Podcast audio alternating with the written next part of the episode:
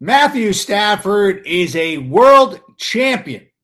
And I know there was some whining Packers fan because, listen, a lot of us Bears fans were pointing out that Matthew Stafford now has as many NFC championships, as many Super Bowl rings as Aaron Rodgers. And some whiny Packers fan was like, why do you always got to pick on Aaron Rodgers? What about Drew Brees? And you're like, you know what? First of all, uh, I, I think you don't understand how fandom works.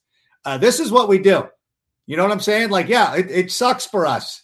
It's not. Yeah, I wish I wish my life didn't revolve around the Packers losing all the time. I wish I could instead celebrate my team winning. That's not that's not that's not the world we live in. But you know what? Now that you mention it, I do sort of hate Drew Brees as well. You know what? Let's not forget the rivalry that the Chicago Bears had with the New Orleans Saints back in the aughts. You know, I used to work with Reggie Bush, and I said, you know what? I let you off the hook for a lot of things. You know, I should, I should be a little bit more upset with you for all the, you know, the little rivalry we had going on. So yeah, Drew Brees, let's throw you in the mix as well. Let's throw you in. Listen, I have enough, I have enough vitriol to go around to everybody. And by the way, when it comes to Peyton Manning, I think a lot of you Bears fans need to get on my level. There's not a lot of you joining me in the rebuke of Peyton Manning. He beat us in the Super Bowl. Why are you all cool to him? We should be upset. Don't don't don't watch the Manning cast.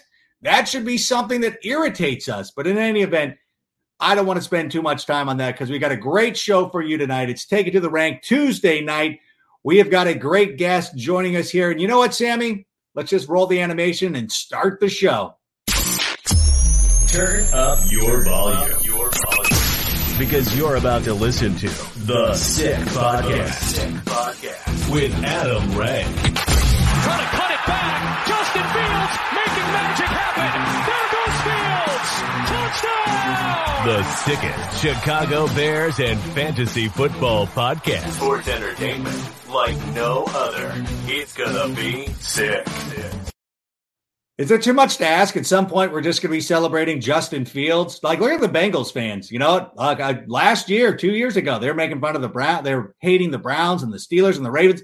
Now they're the envy of the AFC North. I hope that the Bears at one point can get to that level. Uh, but right now, we're going to be drink. Uh, we're going to be bringing in our guest of the evening. One of my favorite guys on Twitter. I hope you are following him. He is the lead draft analyst He's a Bears writer and reporter. He's podcaster. He does it all for the Windy City Gridiron. He is an NFL draft analyst for the Draft Wire. Please welcome to the show, Jacob Infante. Jacob, thank you so much for being here. How are you doing tonight? I'm doing great, Adam. Thanks for having me on. And I've what I, I, I, just want to point out here. I've been looking in the oh. background. Uh, I've noticed the oh, Funko, I've noticed the Funko Pops before. I just now noticed the Oscar one in the back. So, oh, she's she's brand new. She's actually been recently added to the uh to the mix there. Yeah, I, I like that. I think that's a good little setup you got going on there. A little less uh, decorative over here. I got my Italian flag and whatnot because I was talking with your uh, producer over there, and we had a nice little discussion about this old this old bad boy in the background here. But yeah, no, you having me on for sure. No, it's going to be a lot of fun. I appreciate it. I appreciate everything that you do on Twitter. I know that you, Berlissimo. I hope there's not any heat. I'm gonna I'm gonna pull pull you guys together. But I think like we do. I think there's a pretty good representation of people on Bears Twitter who do a great job. You're one of the ones who stand out to me, so I wanted to come in here, get you on the show. I know we're ahead of the game talking about the draft. I do want to talk about some of the things that are going on, but you do have a Bears mock draft out right now, currently on the Windy City Gridiron, which is a part of SB Nation. Uh, talk us through a little bit of that because you have the Bears. I know a lot of people are talking about possibly going out, grabbing a wide receiver, a huge need. But in your mock draft, you have us taking Roger McCreary, the cornerback of Auburn. Why do you think that would be a better move for the Bears? Yeah, so uh, full disclosure, I did that mock draft on a simulation website. I used uh, NFL Mock Draft Database. So mm-hmm. they take a lot of uh, a lot of different big boards and mock drafts and team mock drafts and stuff like that and you know put it all together in this big database and there's like a whole algorithm that goes into the consensus ranking there. Uh, i don't know how they do it. The guy who runs it's actually a bears fan so you know a little uh, bears plug there but Yeah. yeah well, I did that mock draft and I, I went into it thinking, okay, I'm gonna, probably going to go receiver here because yeah, uh, I've made I haven't done a very good job of hiding my love for Purdue wide receiver David Bell. Right, a handful of. That's why I was shocked. I was I thought for for sure that it. I know if, if it's considered clickbait because I know I, I don't know you, but I mean I follow you enough to know that you were going to pick David Bell. I'm like, what spit take? Uh, that's why I was so excited to see you go with the cornerback. But yeah, so sorry, didn't mean to cut you off. I no, mean, not stop me from cutting you off.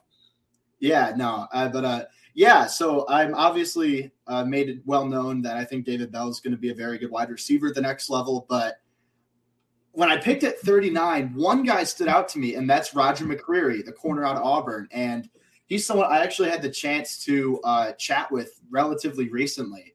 And uh, just listening to him, his confidence, and watching him on film, the aggressiveness he plays with, the just overall intelligence and ball skills he play with, you're looking at that uh, the Bears secondary right now, it's still pretty unproven. I mean, yeah, Roland Johnson looks like a guy you can build around long term, but outside of that, at the position, I don't know. I mean, maybe Thomas Graham's the type of guy that you know you can put in the nickel at some point, but you you need an upgrade at talent there for sure. So when I saw McCreary, who's a guy a lot of people have going in round one, I thought, okay, I need to bounce on this. So yeah, I went with McCreary there. I think he a uh, great combination of best player available, value, need, all that good stuff that you're looking for in a draft pick. So, yeah, that's ultimately why I went with McCreary there. No, it makes a lot of sense, and it's very similar similar to what happened with Jaylon Johnson, who, well, not I mean that was an injury situation, but somebody who should have been a first round draft pick, and Ryan Pace was able to go out him eh, go out there and get him in the second round. I think if you drafted Roger McCreary, McCreary and you had those two studs. I'm a big Thomas Graham guy, but do feel that he's going to be better in the slot, which I to me might be the most important position at cornerback, like what we've seen over the last couple of years. And I think if you start building that secondary a little bit more intensively, then you know what it's going to benefit the Bears, the uh, the Bears defense in the long run. The first wide receiver you take, though, way down in the fifth round, Bo Melton, a wide receiver out of Rutgers, who I like. I think he's a good player. What would that what would the what would the Bears receiver room look like if they didn't get David Bell, uh, if they didn't get the Ohio State kid, if they didn't if they ended up like if Bo Melton was their first pick, would we have to be? I mean, obviously we'd have to be relying on free agent wide receivers. Who would who would who would be some of the names that we'd be looking at? Yeah, no, for sure. And I full disclosure, I did want to go receiver earlier. That's a I, a position I think. Don't don't blame the algorithm. Listen, you, full disclosure. You full disclosure me one more time. It's your it's your name's on it. You can. It's fine. Like there's not there's nothing wrong with what you did. I I, I, I agree with a lot of these picks. I like these players. Um, no, but I'm just saying. Like I mean, it's obvious we would have to just go and get a wide receiver in the free agency, which might not be the worst idea.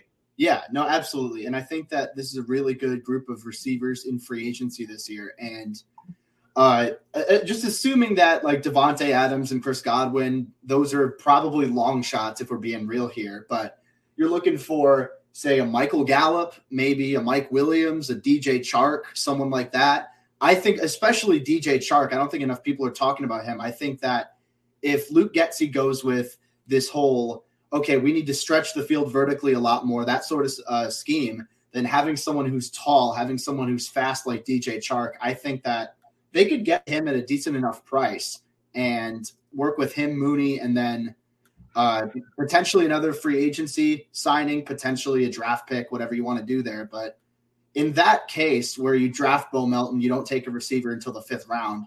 That's when you're probably relying on free agents. That's probably when you're looking for veterans to step in and immediately make an impact. But that's not a knock on Melton by any means. No, no, not at all. No, that I didn't mean it as such. I was just saying that you know everybody. It's so easy, especially when you do mock drafts or anything like that. I think most people, even you know, not just the fantasy dorks like myself, but I think a lot of people skew offensive. And you saw what Ja'Marr Chase was able to do and his impact with the Cincinnati Bengals this year. And it was like, we need our Ja'Marr Chase. And like, Ja'Marr Chase was the sixth overall pick in the draft. So it's yeah. not like like that. That's not something that's going to happen. That's probably not going to be something that falls to us in the second round.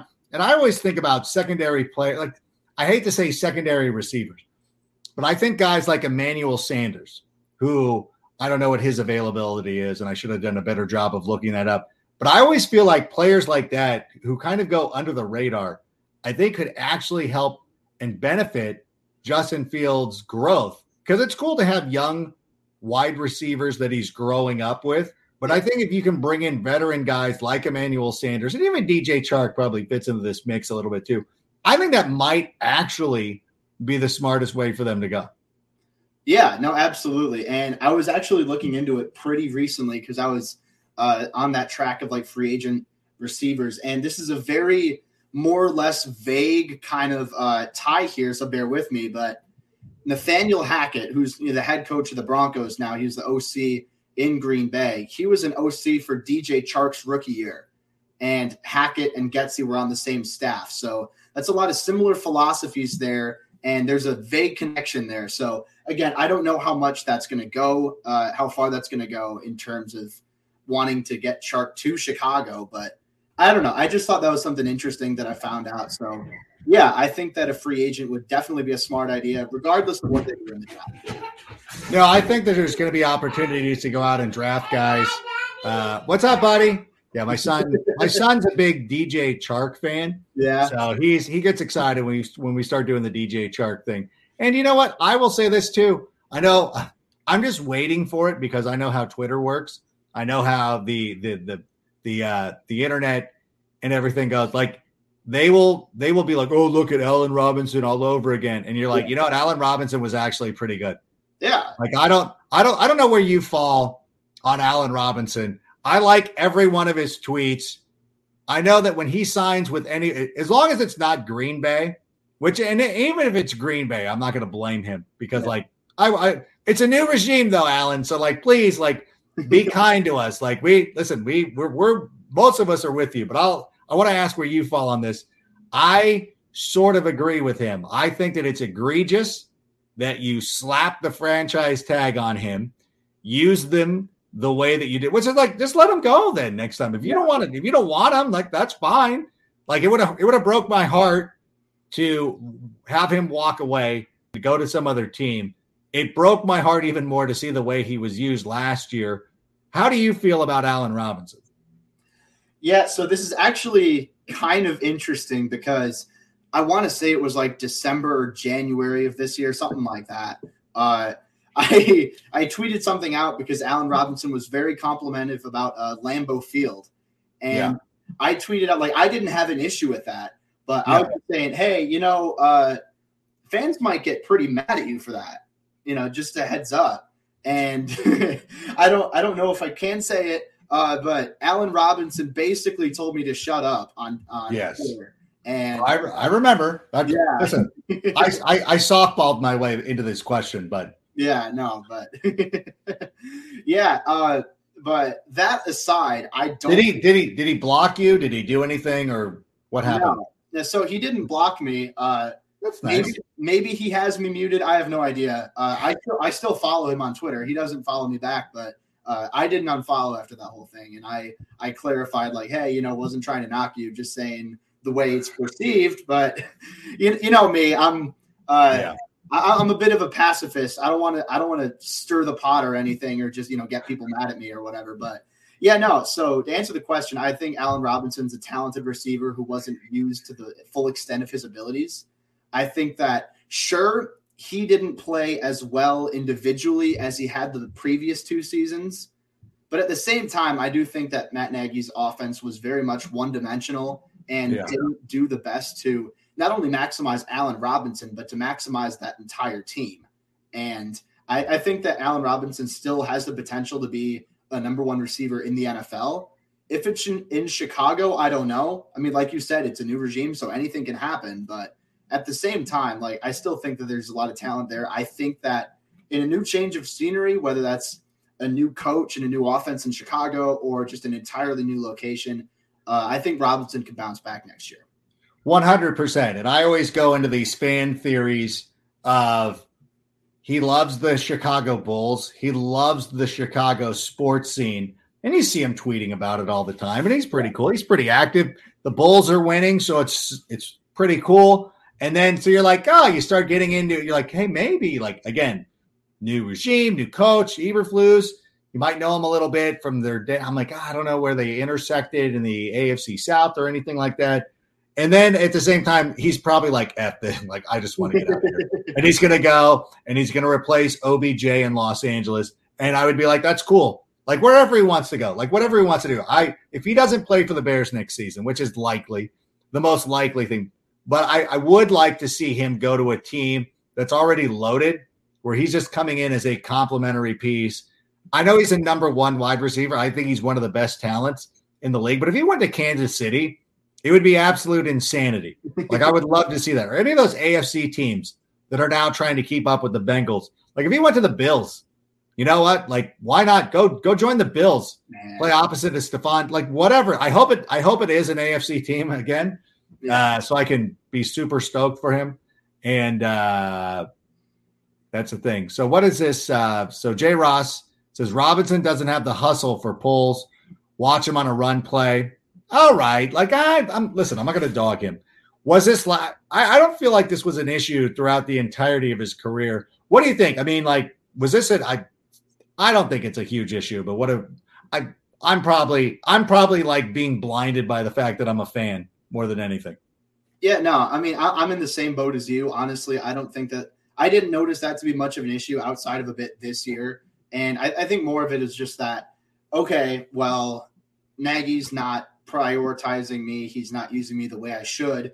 Uh, why should I care? And yeah, granted, that's not a good situation you want to be in, and you'd prefer that Robinson would just be like, okay, well, I'll try my best anyway and see what happens. But uh, I, I don't know. It's a weird situation with Allen. It Robinson. is, and uh, I, I, think that I, I, definitely would like to see more effort out of him uh, going forward. But at the same time, that's not saying that effort was a consistent issue during his time in Chicago. That's not saying he's not extremely talented. And like I said again, I think he bounces back next year wherever he goes. But no, I, I understand why Bears fans are upset about the whole uh, blocking and the whole effort issue for sure. You know who's not a bad blocker? Is uh, Odell Beckham Jr. Yeah, I know. You know what? It's funny because I remember when he was with the Browns a couple of years ago. We did this on NFL Fantasy Live. I had them pull some tape of his blocking and his effort. And I know that you don't get fantasy points or anything like that, but it always stood out to me that even when things were bad, like he was always blocking and he yeah. was always downfield. Um, obviously, he's not going to be able to uh, play probably in the beginning of this coming season because of his ACL injury that he suffered in the uh, in the Super Bowl. And I know this isn't Bears related, but I just wanted to stick up for OBJ because I like yeah. him. Uh, I like a lot of these guys. Anyway, uh, we do have some questions. I'm sorry. Okay, sorry, Sammy. I we're, we're having a pleasant conversation. I wanted to see if Jacob was super mad at, at Robinson for getting mad at him earlier. Uh, who is the best replacement uh, for Allen Robinson? JF1 Bears forever is saying Mike Williams is somebody who you mentioned before. How do you feel about Big Mike Williams? Yeah, so I'm a little iffy on Mike Williams. Uh, maybe not him as a player, but giving him a massive long term contract because I mean we've seen there have been some issues with injury with him. There's been some fluctuation in play, and I think that you know fighting with Keenan Allen for targets that's not necessarily going to help and make you a consistent star, but I would like to see a little bit more consistency out of Mike Williams before I give him like a long term huge deal. Uh, but that said, I think he brings a lot to the table. Size, obviously, physicality, and speed. And like, there's a reason he went as early as he did back in the 2017 draft. Like, he's a good player, and there's no doubt about that. But if you're coming in expecting him to be the wide receiver one, I don't know if he can be that guy. But if they're in that situation where they want to pay money for say a high end wide receiver too, then I definitely think Mike Williams is an option there. Yeah, I'm with you on this. And you know what? Living in Southern, like I always love when people like living in Southern California. Like you guys don't watch football. Um, everybody, everybody's seen, but it, it's the same thing. And I think it's the injury situation. And I think the Chargers are very similar to the Bears, where they have guys who get these injuries and I think it comes down to like the organization. Like at some point, you got to look at the organization. Like, why do certain teams always have guys who get hurt all the time? It's like, I don't know that you're investing enough in your infrastructure. Yeah. Like the Bengals, like the Bengals, you're walking across like a city street to get to your practice facility that's under a freeway. Like, what is happening? And I know the Chargers are investing in their in then in a new place up in El Segundo, California, which sucks because their their practice place is it's right over there. Like I'm pointing right at it. Um, and at the same time, like I hope the Bears under Ryan Poles are now starting to expand the operation. They brought in an assistant general manager. We hear that there's going to be an analytics department. You know, a lot of things like modernize the thing. Mike Williams has battled injuries so much that this seems like such a trap signing. Like, nah, I don't want to do it. Like, he's not going to be the lead dog. He's best to come into a team that already has a pretty good wide receiving core. Yeah. That he's just going to come in and be. He's not. He's not the leader of the stable, but he's a very good person. You know what I'm saying? Like he's not like if this was a wrestling stable, he's not Ric Flair, but he could possibly be Tully Blanchard. You know what Yeah. I'm saying? Like he's oh, yeah, like he comes in like okay, he's one of the he's one of the guys who's competing for the tag team title. Yeah. He's not going to be the A-lister. He's not selling out AEW uh, main events. By the way, Cody. By the way, my Cody right there. Now that Oh, yeah, I see that. Yeah. Cody's back there. I was always worried like there was too. I had it. I thought I had too much AEW, but like now it's probably split. Nakamura's up here somewhere. Oh, now I'm I'm switching the tide to the WWE. but uh, but Mike Williams is something. I'm I'm telling you right now. Uh, Mike Williams is going to get a lot of money because a lot of teams are going to go back to their original scouting of him, like you were talking about. The reason he came out and was like a number, he was the top 10 pick out of Clemson. That's the scouting that a lot of teams will go off of. And they do that. Like, this is what a lot of teams do. They'll be like, what do we think about him coming out of college? He's been good in the NFL. They'll probably overvalue him. And to me, as much as I want to surround Justin Fields with great options, I just think that, I don't know. I, I know he's going to get like, because like, look at the guys last year that New England was throwing money to. It's like, somebody's got to go out and do that. Maybe we're going to be that team that throws a lot of money to a, a, a whole a whole stable of receivers, and we bring in Mike Williams and Eman- I, I keep going back to Emmanuel Sanders because I love him Yeah. and think he's like the perfect type of wide receiver to have here. But we still need that dominant number one. That is not going to be Mike Williams. All right, do we have more questions, Sam? Who would be an example of a second tier receiver? Ryan Poles stated that's what they will look for in value. You know, we've covered this. I'm trying to think of some other names, and I'm trying to think of like who could be cut loose, like who would be available. I think to me, one of the most interesting guys that had it not been for his injury, and if you're going to overspend for him, I would be okay with it. And you mentioned him a moment ago. I Michael Gallup's kind of that guy. Yeah. Yeah, no, absolutely. I think that Michael Gallup, there's a lot to like with him. And I feel like a lot of people forget just because the fact that, oh, they have CeeDee and Amari Cooper now because Gallup's wide receiver three. That's not as much of a knock on Gallup as it is just, holy crap, the Cowboys invested a lot of the wide receiver position. And not too long ago, he was a, a thousand yard receiver. And he's the type of guy who can get open consistently, he can catch well he's a good athlete, maybe not a true burner down the field, but he's not bad in that regard by any means. And you'll probably come at like a slight discount. So again, I don't know exactly how much his injury is going to affect how much he gets paid, but I think that someone's going to be willing to pay him a decent amount of money. And I honestly wouldn't be shocked if that's the Bears just because they need a wide receiver. Gallup has a lot of potential. He's still young too. Yeah. I want to say he's like 25, 26 or something. I don't have that off the top of my head, but he he is a younger guy. So I think that the potential for long term growth and uh, taking the chance on that injury and hoping he'll recover, uh, I think that's something the Bears could definitely do. Uh, and real quick, one other guy I want to bring up is actually someone else on the Cowboys, and that's Cedric Wilson. Ooh. And he, I, if they don't want to go after Michael Gallup, if they don't want to spend the money on someone who's injured, I could see them maybe saving a little bit of money going after a guy like Cedric Wilson, who didn't get a ton of opportunities in Dallas because that's a stacked offense, but he's looked really good in the fl- in the flashes that he's had, and he's another one of those guys who can get open consistently. Uh, good athlete, be able to stretch the field. I want to say I'd have to go back and check because when I watched Cedric Wilson, Mhm. I thought I saw, I thought I had a comparison to healthy Cameron Meredith. I want to say. I Yeah. could see that. I'd I could see that. Yeah, I'd have to go back and check to see if that's right, but somewhere in like the back of my head, I'm thinking, oh, what I compared him to somebody I don't remember, but you know, I think both of those Cowboys guys would be uh, interesting, different financial situations, but still uh, solid receivers outside of that top tier. Yeah, Cedric Wilson would be the kind of signing that I know would not go over well with a lot of Chicago Bears fans, and they would dismiss it. But to me, especially, you know, again, this comes from, you know, my fantasy nerddom is like he checks a lot of the boxes.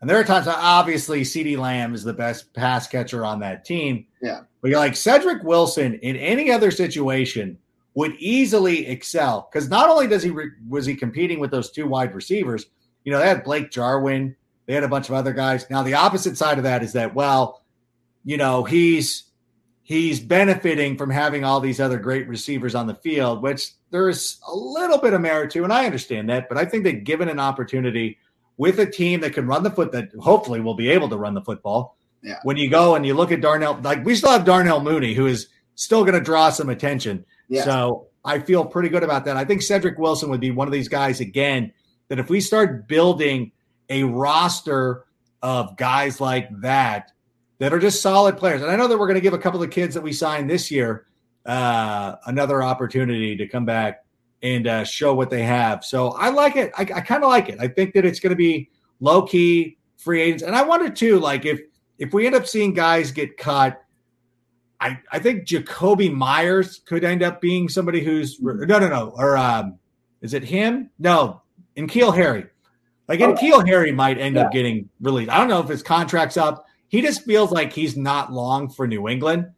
And if N'Keal Harry, like I liked him a lot. Again, this is what the team's doing. Like I was just panning the teams for doing this.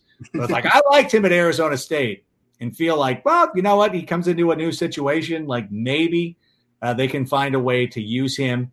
And I, uh, obviously, the coaches would know best, and Ryan Poles would know a little bit more than I do. But just thinking about some guys in the AFC who've been bouncing around, who have never quite worked up to their potential. And if you're signing guys like DJ Chark, if you get Cedric Wilson, you get N'Keal Harry, you already have some guys here on the roster who are decent. You're like, all right, now we're starting to build a little bit of a room.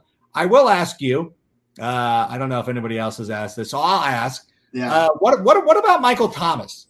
Do you Hmm. think it's worth it for the Bears to investigate going after him? Yes, but at the right price. I think that with Michael Thomas, there's there is risk there because you know missing the season and you know having the down year uh, by his standards at least before that, and I don't know exactly what the financials on his contract look like right now, but I can imagine they're relatively steep. Yeah, With that said, all that stuff going against him, I think that knocks down his trade value. right. And I think that that makes it more uh, likely that a team like the Bears could look at him and say, "Hey, you know, do we want to take this chance that Michael Thomas bounces back to what he was just a couple of years ago?" I mean, and he's not like some old receiver by any means. He's probably still has some good football ahead of him. Totally. So with with that in mind, I I definitely consider it. I don't know exactly what the Saints what their asking price would be for him, but uh, in in the right situation, I I'd look into it. That's for sure. I think the Saints need to be realistic and understand that his trade market is depressed. Yeah. But not a lot of people are going to want to deal for him. A lot of people might consider him somebody that you don't want to bring in to a room with a young quarterback. So I would use that to my advantage. The one thing that always bugs me, uh, this not only goes in in uh, in the NFL, but also it always feels this way in in baseball too, is that whenever my team tries to make a deal, it always seems like the Saints are asking for a first round pick or something stupid. And you're like, okay, well, gosh, like that's and then next thing you know, it's like, oh, Michael Thomas traded traded to the Patriots for a conditional sixth rounder. You're like, what the hell? like, what is why why couldn't we have offered that? So Yeah. to me, it feels like if the Saints are smart, that they just need to move on from him. They're not going to be competitive. Yeah. They are going to be, you know, who knows who their quarterback is going to be. They're Yeah. talking about who knows who. I mean, Taysom Hill is their starter at the moment, I believe, uh, because I think Jameis is a free agent. Yeah. I think they need to be pro. I think they just need to move on, and I'm going to be writing an article about that for NFL.com. Like, that's one of the moves I think needs to happen. Like one of the trades, they just need to move on from Michael Thomas. I think it would be better if you're one of those teams like the Chiefs. I always go back to the Chiefs as a team of like, yeah, like throw Michael Thomas on that team, like figure out a way. And I know too, like everybody will bring up the salary cap, and to me, I'm like the salary cap is always like uh, my children as an excuse. Like if I if I if I don't want to go anywhere, like yeah, I can't. I I got my kids. Like I can't do that. and then, uh, but believe me, like if there's something fun, if you got tickets to the Super Bowl, oh, suddenly I found a babysitter. Miracle, Yeah. miracle. Every team finds salary cap room when Yeah. you need it. So for me, I'm kind of with you. I would take Michael Thomas for the right price. But if we get into this fandom with anything in the first, you're not getting a draft pick in the first two days. Absolutely not. yeah, no. You want to do something third day? Let's talk. And if you're not, hold on to them. Finish four and eleven. Wait, is that right? Can that happen? Four and thirteen? Jeez, I hate I hate the 17th game. The Um, dumbest thing ever. Yeah, like I'm so used to this whole eight and eight thing, and like, oh, that's an average team. But now, now it's eight or nine and nine and eight. I don't like it. I don't like it. It's gonna take me a while to get used to. Go back. Actually, what they should do is go to 14 games. Because everybody's like, oh, I love football. I'm like, I like good football. Like Yeah. I would like there was a difference between the wild card round and the divisional round. Like Oh yeah, extra football is not always better football. We can get rid of the seventh team making the playoffs. We can get rid of some. We're going to get a, rid of a bunch of things. You had 14 games where these guys could go balls to the wall and play their hardest, and nobody's mailing in games. Every game matters, like the college football season. But that's a story for another day. Yeah. uh, I, that's a cold open at some point. But let's uh, let's roll through some some more of these questions because I'm sure the Windy City Gridiron fans are coming out in math uh, mass. Jazz uh, is here. Our move uh, tight end already on the roster is our is our move tight end already on the roster. Is that something we look to address? yeah. So I'm admittedly not hundred percent sure how this, you know, Getsy offense is going to use tight ends. I mean, I'm sure that there's some uh LaFleur, some sort of Shanahan influence in terms of, you know, utilizing him across the middle of the field on seams and drags and whatnot. Uh, but I, I don't know. I, I get a lot of flack on Twitter because I'm not 100% sold on Cole Kmet. And yeah. I'm kidding. I'm kidding. oh boy, yeah. No, like I have I have people who are genuinely like coming at my throat basically because I'm like, hey, uh, Cole Cole Kmet isn't bad. I, I will say this. Did you compare him to Adam Shaheen the other day? Was that you? Uh, not, what was your tweet? What did you say? Was it Uh, you? I don't think so. I mean, I, I've tweeted about. I tweeted something about Cole Kmet his rookie year. I called him El- healthy Adam Shaheen, and Damn it! I know. I knew I it was you. I know, I know, and It's you were Lester. Lester probably hates him too. yeah. Now I'm mad at Windy City Gridiron. No, I'm just kidding. yeah, now everyone's furious at me. Uh, Don't. yeah, but no, uh, I, I think he took some steps uh, this year. He definitely improved, and I think that's encouraging. With that said, I do think that his stats were a little bit inflated. I think that there are a lot of instances of garbage time production and uh, defenses that are very clearly playing like prevent coverages or you know just very passive and trying to make sure that hey you know I want to make sure we don't get beat deep. You know we can allow something intermediate, whatever. Uh, and I think Kmet, a lot of his production did take advantage of that. So I, I, I hesitate to say that he's a good tight end, but I can't say he's a bad tight end either. So Jimmy Graham's probably gone.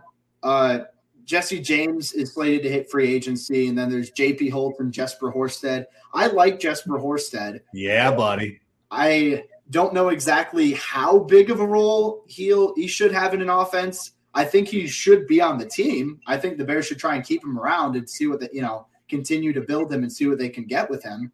But I think that Cole Kmet's a better inline guy, someone who can be, play closer to the line of scrimmage. Uh, I, I don't think he's athletic enough to be the type of guy you can put in the slot or you can put out wide or whatever. Uh, I think that Cole Kmet has a very clear role in the NFL, and maybe Nagy didn't do the best job of utilizing him in that role. What? I know, I know. I'm It's- shocked. It's almost like there's a trend going on here. It's insane. But Yeah.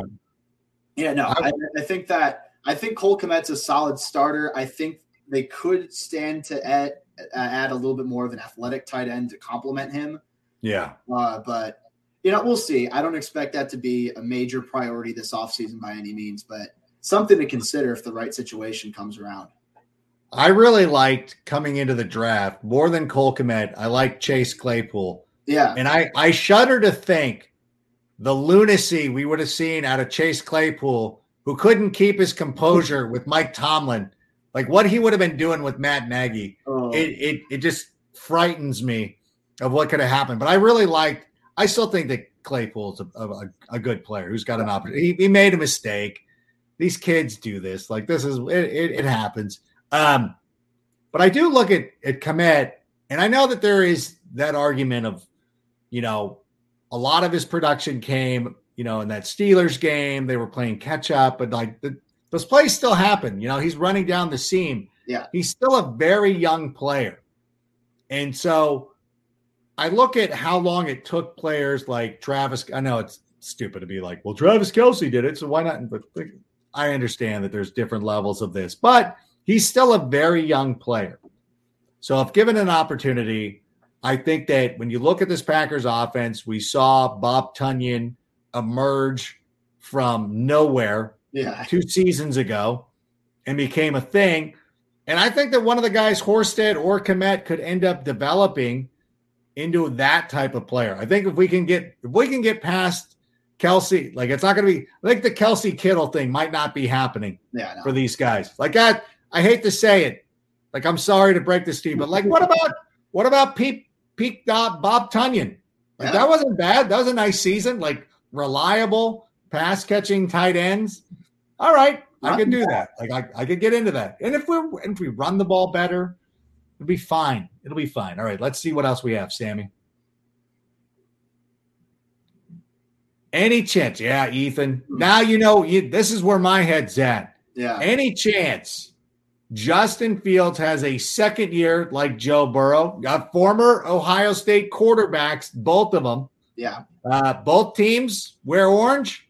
Oh, the similarities. They're there. What do yeah, you think?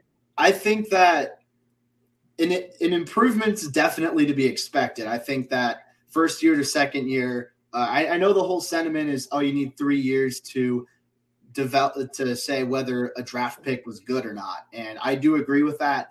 And I also think with quarterbacks, the jump from first year to second year can also be pretty telling of what to expect from that guy going forward. So I'm really interested in seeing what Fields can do. I'm I think that definitely a lot to work with. I think that he's got a good arm, insane athlete. He's already probably a top five at in terms of pure rushing dual threat quarterbacks. I'd say he's top five in the league uh, Yeah. pretty handily at this point. And he's got a good arm. He can stretch the field when they let him stretch the field. Yeah. And, uh, you know, there, there are some things he can cut down on, uh, like, you know, there's some questionable decision making on the field, but there is a lot to work with. And I think that comparing Fields, and I don't want to be this guy because his time, uh, Mitch Trubisky's time in Chicago, uh, it, it- it's over with. He's in Buffalo. We just finished the season. He's probably going to get a decent contract somewhere else this offseason. I wish him the best. I'm not trying to crap on the guy. At the same time, there's considerably more hype around Fields than there is with Trubisky than there was with Trubisky after his Yeah. year. And sure, Fields didn't light it up. He didn't have very good production in terms of the box score, and definitely on the field there is something to be desired, but the flashes were there. I mean, just go back and watch that Steelers game. It's a tragedy that the Bears didn't win that game because Justin Fields ball out, and I, I don't think that's something we've seen very often from a Bears QB over the last God forever. Ever? Yeah, since Sid Luckman in the 1940s throwing it three yards on every play. Give it, hey, give give Jim McMahon his credit. Oh no, no, I'm not, I'm not trying to hate on Jim McMahon. He, I'm just kidding. he, he was solid. Uh, he was solid. He uh, He was solid. He was a good quarterback for the 80s. That's the thing about McMahon is a lot of people didn't give him credit for is how good he was throwing the ball deep. And I think the thing with Justin Fields is everybody watches the the fourth down touchdown run against the 49ers and they think like, "Oh yeah, he's just this running quarterback." And you're like, "No, his deep ball accuracy is something to behold. It is actually the best part of his game. He can run. He's Yeah. very fast, but he's he's he's a lot better with his decision making than than people will give him credit for, especially once he starts to get a decent offense around him and some Yeah. coaching that really know how to utilize his talent. Some of the mistakes that he makes, the way he holds the football, maybe wind. I I don't get too caught up in the wind up as much Yeah. as other people do. I think as long as he's protecting the football, it'll it'll be fine. Yeah. He'll get it there. He can extend plays. Like he's what he what he might miss in a, in a little bit of a windup is like he's extending plays like you can't do with other quarterbacks. Yeah. So I think a lot of the I think a lot of the heat uh, is not warranted. And I think that I, I what Joe Burrow did was uh, something special. Yeah. And we shouldn't come into the season expecting like, well, it's the same thing. I know I I put it out on Instagram today, a little tongue in cheek, but at the same time, like, why like why shouldn't you feel that way? Like it's it's February right now. I don't need to slap myself with realism. We haven't even started the combine. We haven't started the the the the the free agent process, non-tampering or whatever. I'm sure some stuff will uh, leak eventually, but Yeah. that's it. Let's just have some fun. Like why why not why not Justin Fields? So Jazz was it Jazz who asked that, but in any event, uh, go wild. Why not? Why can't he do it? That's that's my feeling. Anyways, let's go. Another question. If Rodgers stays in Green Bay, do you think we should consider this year as a rebuilding year? Hmm. Okay, so I think that if Rodgers leaves Green Bay, then the NFC North is wide open, and I think that opens an opportunity for the Bears to compete. I don't think they're they'll be Super Bowl contenders next year by any means.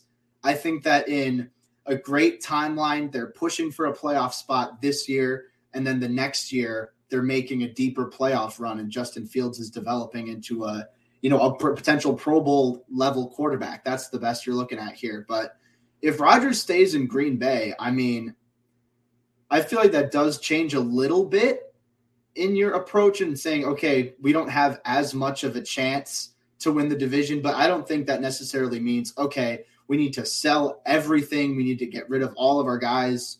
Uh, we need to tear it all down right away.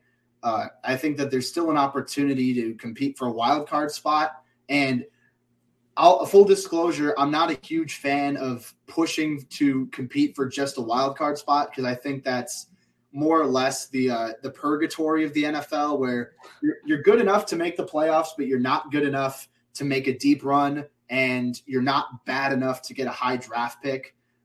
Uh, so it's uh, it's it's a very difficult situation to be in. I think the Bears could. I think they'll be better next year. I think they will be Yeah. better next year with better uh, coaching and some new faces on both sides of the ball. But uh, I, I do think that this isn't the type of season that you're expecting to make a deep run either way.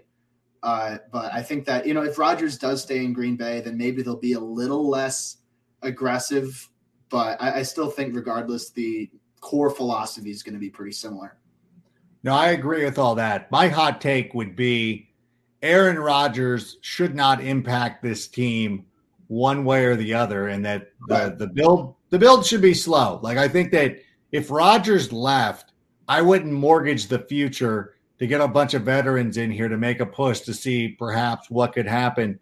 I think that the Bengals are a perfect example of in in the Bengals are walking through the conference that's loaded right now. Like, Yeah, uh, the majority of the good teams are in the AFC. It's not like, you know, the the Bengals fluked their way in a down year for the AFC. Like this was peak AFC. The Chiefs, Bills, all the those teams were excellent.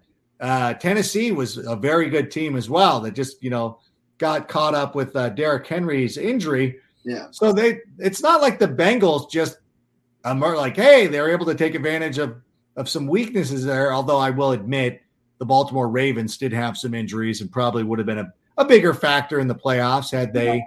You know, made it. But still, at the same time, you know, there was a very competitive AFC, and the Bengals made it. You yeah. know, the Bengals walked in there, and so I don't think that it's you dismiss it like you don't you don't try to not win. You don't go full uh, Stephen Ross or something like that. Yeah. You you compete. That's a good thing. You know what? I will say this too. I know this is getting off track, but the McCaskey family gets a lot of grief. Yeah.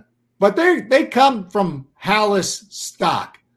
And there is a reason why this team has not had a number one overall selection since what the 50s, the 30s, whenever it was. Uh, yeah. Like they don't like never going to be the like always at least compete. Like they're bad. They they not great sometimes. Yeah. There's been stretches, but they're still like I would never I would never fathom in a million years Virginia McCaskey calling up the coach and be like, "Ah, let's lose a few games." Like that's just not that's is not something a Halas is going to do. Yeah. So for every and I say this, Jacob, every time every show. If you ever listen to this show, I'm always like, I feel like I'm a, I'm a Caskey Halas cheerleader because I'm like, listen, yeah. once once this organization gets back to winning, because I remember what it was like with the McCaskeys when the team was good. Like yeah. that, it's another football family. It's Rooney's, it's uh, the the Maras, the uh, the Irsays, like all that stuff. Just people like God, like a cool football family lineage. She's holding the Halas Trophy that her dad, it's named after her dad, and hopefully she can get another opportunity yeah. to get her hands on that one more time at least. But I think again, if Green, if, if Rodgers is there, sweet, like whatever, like that's fine. I think there's an opportunity to sneak in and win the North if yeah. Rodgers is gone. But I think that the plan has still got to be over the next couple of years and maximizing these early years of. Uh, by the way, I never discussed with our producers if I can if I can work blue here because I want Rodgers. This is this is uh, Jabari saying I want Rodgers to stay so the Bears can beat the s out of him. Uh, we owe him for that. I own you comment. And you know what? This is absolutely something that I said, and I said this uh, when I was on uh, uh, the Tape Never Lies network the night of the draft when they drafted Justin Fields. It was still up in the air of whether Rodgers was going to return or not coming heading into last year. Yeah. And I said, you know what? I I do want to super kick him and throw him through the barbershop window. Yeah. Like that's that's the way that I want it to be. Like I think in 2018, to me it was delightful that we beat Rodgers to win the NFC North. Now, Eddie Jackson should have just fallen down in the GD end zone, not injured himself. But at the same time, it was it was satisfactory. Like the screensaver on my uh, on my monitor over there is the Khalil Mack back sack.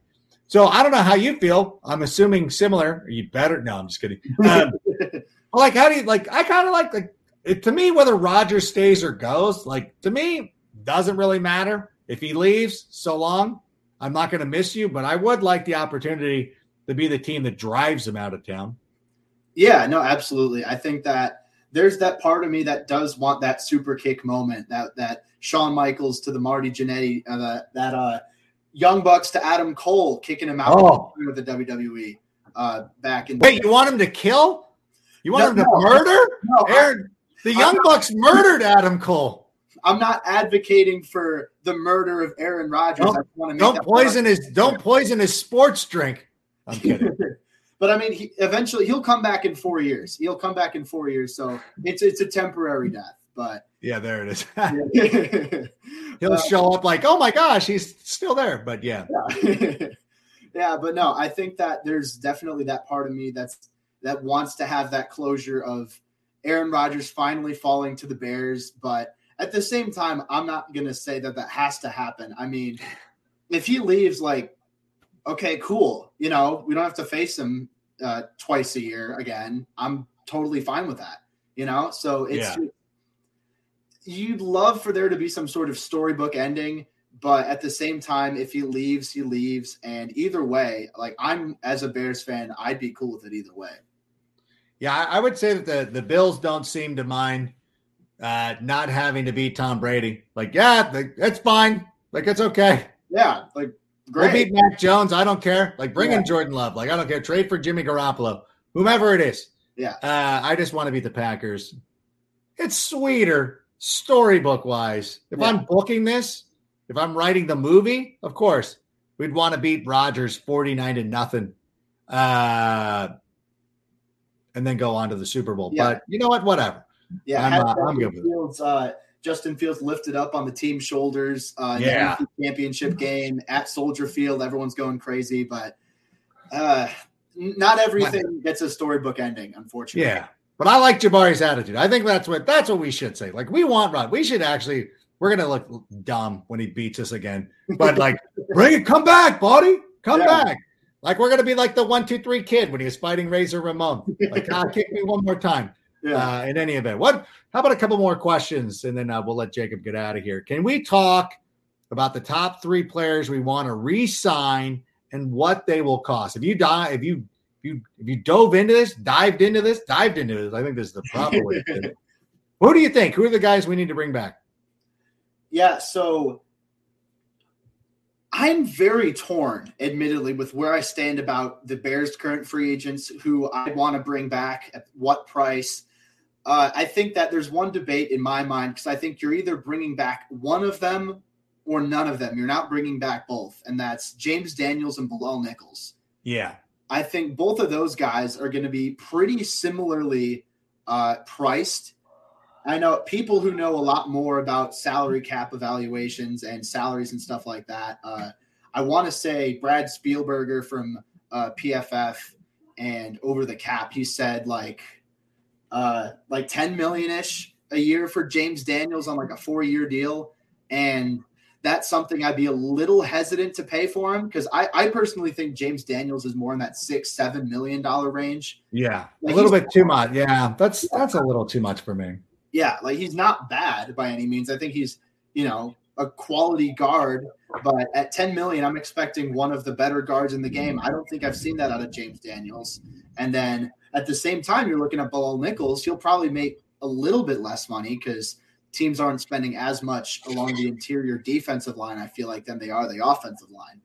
But I still feel like Nichols maybe like eight, nine million a year, something like that. And for someone who, yeah, he's a good fit in an Eberflus scheme, I think that he could definitely fit uh, more like not to the same level, but the similar role as a Tommie Harris in that Lovie Smith scheme, as uh, going back to the Bucks, like a Warren Sapp. And you know, those are high bars to reach. I don't think Nichols is going to play that well, but he play a similar role in the defense. I feel like, but it's just a matter of okay, these guys are solid.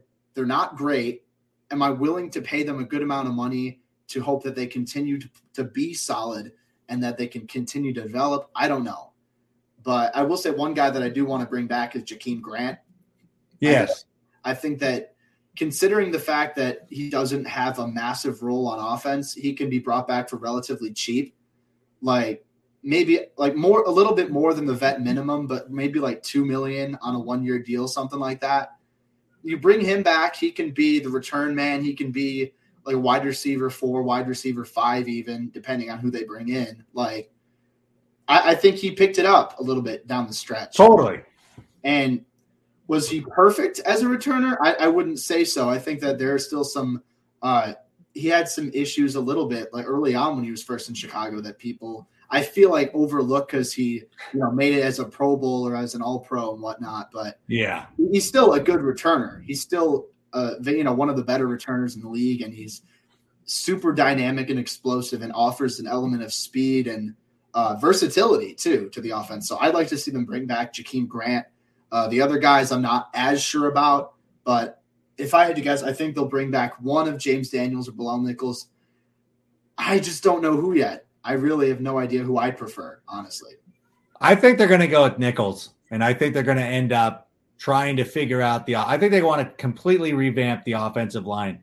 I think that we've seen enough out of Nichols to be like, you know what, he's a good player. Switching to four three, and if you get Bobby Quinn and a healthy Khalil Mack on the ends, then Nichols can end up playing a huge role for this team, especially if Akiem Hicks does not uh, return to the team, which it doesn't look like. So I, I think that the offensive line is going to be the one. And even, you know, there are some high priced free agents. I'm just curious too, philosophically, if it's just better to where you're like, we're not spending money this year. Like it sucks. I know. We'll try to be competitive. We're not going to go out there and try to lose. We're not tanking. We're not doing anything like that. Yeah. But we're going to try to be just competitive, but but understand that we're going to invest heavier the following year when this team should be ready to make that step to be Super Bowl contenders. But then I talk myself into like, well, why not this year? Especially if Rodgers leaves. I don't know. Yeah. Uh, the, and the like the NFC too, man. We gotta like if you look at it, the Rams are not going to be as good next year. We did. They're just not going to be. Yeah. You know, um, we saw it coming into this season. The Tampa Bay Buccaneers were they return all 22 guys. Like things happen. There's Yeah. a reason why nobody's repeated as Super Bowl champion since the early 2000s, which of course was the Patriots. The Saints are going to be terrible. The the NFC East, I don't think is getting much better unless the quarter unless something happens in Philadelphia, but I think Dallas and Philadelphia are fine. Washington, unless they solve their quarterback issues, are going to be okay. The Packers would be obviously the best team in the conference, and who knows who's going to be the quarterback for the Tampa Bay Buccaneers? Because if they go back to Jameis Winston, then like I think that evens that out. So there's there's a chance that this Bears team can factor into the mix, and you never know. You know, you get a break or two, things happen. You never know. So again, it's always a it's such a weird thing, and I, I'm glad that Ryan Poles is making these decisions. I am not, so uh, I will sit here and play fantasy. But I think we do have time for one more uh, question before we close this. Hmm. Is yeah, Olave at 39, is he actually realistic? Uh, again, going back, I want to tell everybody to go back, check out your article on the Windy City Gridiron. It's part of SB Nation. You have Auburn. Who do you have? Oh, yeah, it was uh, Roger McCreary, Yeah. uh, the cornerback. But Olave is the guy that everybody looks at and they say, like, he's our Ja'Marr Chase. What do you think of that scenario? I know you love David Bell, but uh, do you think that that's realistic? Unfortunately, I don't. And full disclosure, I do have a uh, a round one grade on him right now. And Yeah. I think that I again I don't know exactly how early in the first round I'm going to have at this point because my grades and all that stuff is still pretty fluid. Like there's still more I got to watch, but I think that he's a mid to late first round pick. I think it's pretty almost locked in at this point, and I don't want to say completely locked in because like anything can happen. He can have uh, his gas mask incident like a Laremy Tunsil and then fall into the second Yeah. round or whatever, and then you know people are freaking out like, oh, what are we gonna do? But no, I think that I think he's probably a first round guy. I think that uh, we saw at Ohio State, you know, him and Garrett Wilson.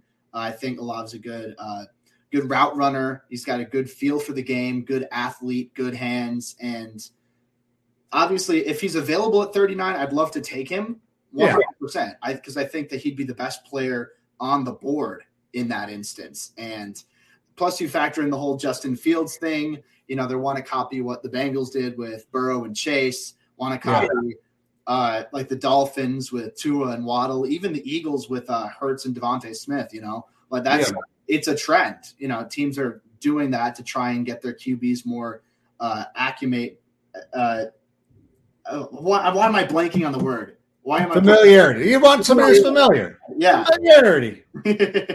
yeah, exactly. Yeah. So I, I think that if he falls into round two, I think the Bears definitely look into it. Uh, maybe if he's around like 34, 35, maybe deal up to get him. Like Yeah. not a, I wouldn't trade up a significant amount because look at you've already moved up twice in the last draft. I mean, you got Fields and Jenkins out of it, but that kind of left the the cupboard a little bit bare now. So you don't have a ton of draft capital to work with. In an ideal situation, you look to trade down, but if a Olave's available there, then I don't know. It's a possibility. I don't think he falls that far, but uh, never say never in the NFL. I feel like. I feel like teams should be cool and just let them fall. Like, come on, like be cool, like just let them go. Like whatever you're doing. I will say this though, and we've seen this over the last couple of years. eh, a lot of wide receivers, not a lot, but a couple of wide receivers who I would say have first round grades on them. Tee Higgins, I thought was a first round value. Yeah. He ended up going in the second round to the Cincinnati Bengals, played a huge role in the Super Bowl. Burned Jalen Ramsey. I mean, he grabbed his face mask and whatever and threw him the ground, but whatever. Like, hey, Jalen, quit Like, oh, you love to run your mouth, Jalen. So uh, just deal with it. And then, uh, if I'm not mistaken, didn't Denzel Mims did he fall to the second round as well? Yeah, yeah, he was Yeah. late second round. I want to say. Yeah, so I was so really I- surprised by that. Yeah, so this is what I'm saying. Like, Yeah. I don't know if the if the Ja'Marr Chase changes anything, or if people look at this and they're like, well, I think that again, because a lot of us who are outside of the uh, the inner circles of these NFL teams, we fancy ourselves the offense more than we do anything else. And I I, I know explicitly that I do. Um, I don't want. I know that you're a you're more of a draft guy than I am, and you do a better job of this than I do. And so, but I know that I'm guilty of this. So when I see, you know, a lot of them like that guy should go 14th, and you're like, but you know what I'm saying? And then the next thing you know, is like, how did he fall to the second? Like Tee Higgins, that'll be the one. I I really like Denzel Mims too. But Yeah. Tee Higgins was the one where I'm like, what is wrong with you? Well, first of all, I was upset that Justin uh, Justin Jefferson fell so far. And by the way, I've got the receipts. You can go check out my mock draft. The only I do one mock draft a year, and I had Justin Jefferson, and I said if he goes to the right situation, which he shouldn't, or he should, or whatever, Yeah. he's going to end up being the rookie of the year. But that's neither here nor there. But uh, I did want to thank you because I don't want to keep you too long. I always feel bad. I hope I let you know that we were going to be an hour. I always feel bad. Like, oh yeah, we're doing an hour. I don't know if you knew this. I don't know if you thought you were coming in for 10 minutes or something, but like, yeah, we're doing an hour. yeah. But uh, I do want to thank you for coming in. Can you? Uh, I know again, putting over the Windy City Gridiron. I don't know why I have a speech impediment. I cannot say those words together fast. It's been something that's bothered me since I since I was a child. It's why I always refer to Chicago as the second city. So Yeah. why you guys couldn't be second city Gridiron? I'd be all over it. But in any event, uh, where can we find more of your work and what do you got coming out uh, down the road? Yeah, absolutely. So, uh, everyone listening, you can find me on Twitter at Jacob Infante 24. Uh, that's I N F A N T E 2 4. Uh, and then Jacob just spelled normally. Uh, and then you got not to knock people who are named Jacob with a different spelling. You do. You are. yeah, if you name your kid with like a, a K and a U or whatever, I'm going right at you right now. Yeah. Right now. Yeah, but no, uh, yeah, you can find a lot of my Bears and draft work over at Windy City Gridiron. Uh, that's with SB Nation. I do a lot of stuff over there. Uh, I do occasional NFL draft stuff over at the Draft Wire as well with uh, USA Today. I've got a couple prospect interviews coming up. I just had uh, Sauce Gardner, the Cincinnati corner. I just had Oh, cool. yeah, I, that, uh, that was a couple days ago that just came out, and I've got a couple down the stretch here that I'm, you know, going to be posting over the next few weeks, and I'm trying my best to do a Bears mock draft every week because people love mock drafts. I love mock drafts, and I like you know shouting out new players and giving people like, hey, check out this guy. Not a lot of people are talking about him, you know, and just using that as a platform. So, yeah, I'm trying to do weekly mock drafts and then interviews and all this good stuff. But yeah, no, I've got a lot of stuff coming up the all, over the off season. But thank Very you nice. for having me. I really appreciate it. No, my pleasure. And I feel like that was a shot at me because I only do one mock draft a year. No. Whatever. I'm real lazy. What can I say? By the way, what is the 24? Who is that? Who's the 24? Oh, okay. So that's a that's an inside joke from like seventh grade for me. Oh, geez. Uh, I knew it. I I don't remember what it was. Like someone.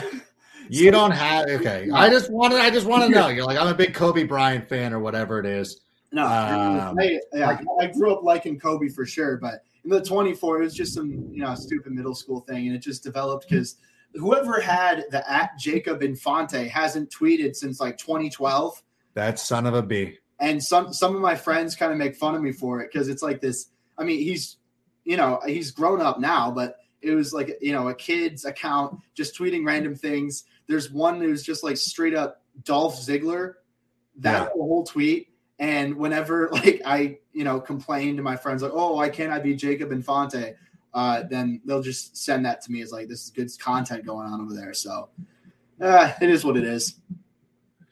All right. Well, thank you. Uh, thank you again for coming in tonight. This was awesome. Uh, thank you for everybody, all the fans of the uh, Windy City Gridiron who joined us here tonight. I know that uh, there's a lot of questions here. Sorry we couldn't get to them, but the good news is We will be back next Tuesday for Take It to the Rank. We will have another guest for you, and we'll get an opportunity to answer some of these questions. We'll tell you there will be a podcast on Thursday. I cannot tease. We have not we have not confirmed our guest, but I'm lock I'm trying to lock in somebody to talk about the Devin Hester situation, what goes on in the Hall of Fame voting room. So hopefully we'll get some more uh, some clarity on what happened with that and why Devin Hester is not a first round guy. But Jacob, thank you so much. We will see you soon. Let's do a home and home anytime you need me to be. I mean, I'm inviting myself onto your podcast. if you need me, I'm there for you. Would love to do it. But thank you so much. Yeah, of course. Again, thank you so much. It's truly an honor. Absolutely. Thank you. All right. Well, there he goes. Jacob Infante. Make sure you're following him on Twitter. And again, we will be back on Thursday, back to our normal time. Again, trying to lock in somebody to talk a little bit about Devin Hester, talking a little bit more about what the Bears should do during this offseason. So until that time, that's it. That's all I got. We'll see you then. Sammy, let's play us out. And that's a wrap. Hope you don't miss us too much until next time. Follow the Sick Podcast with Adam Rank on YouTube, Instagram, Facebook, Google Play, and Apple Podcasts.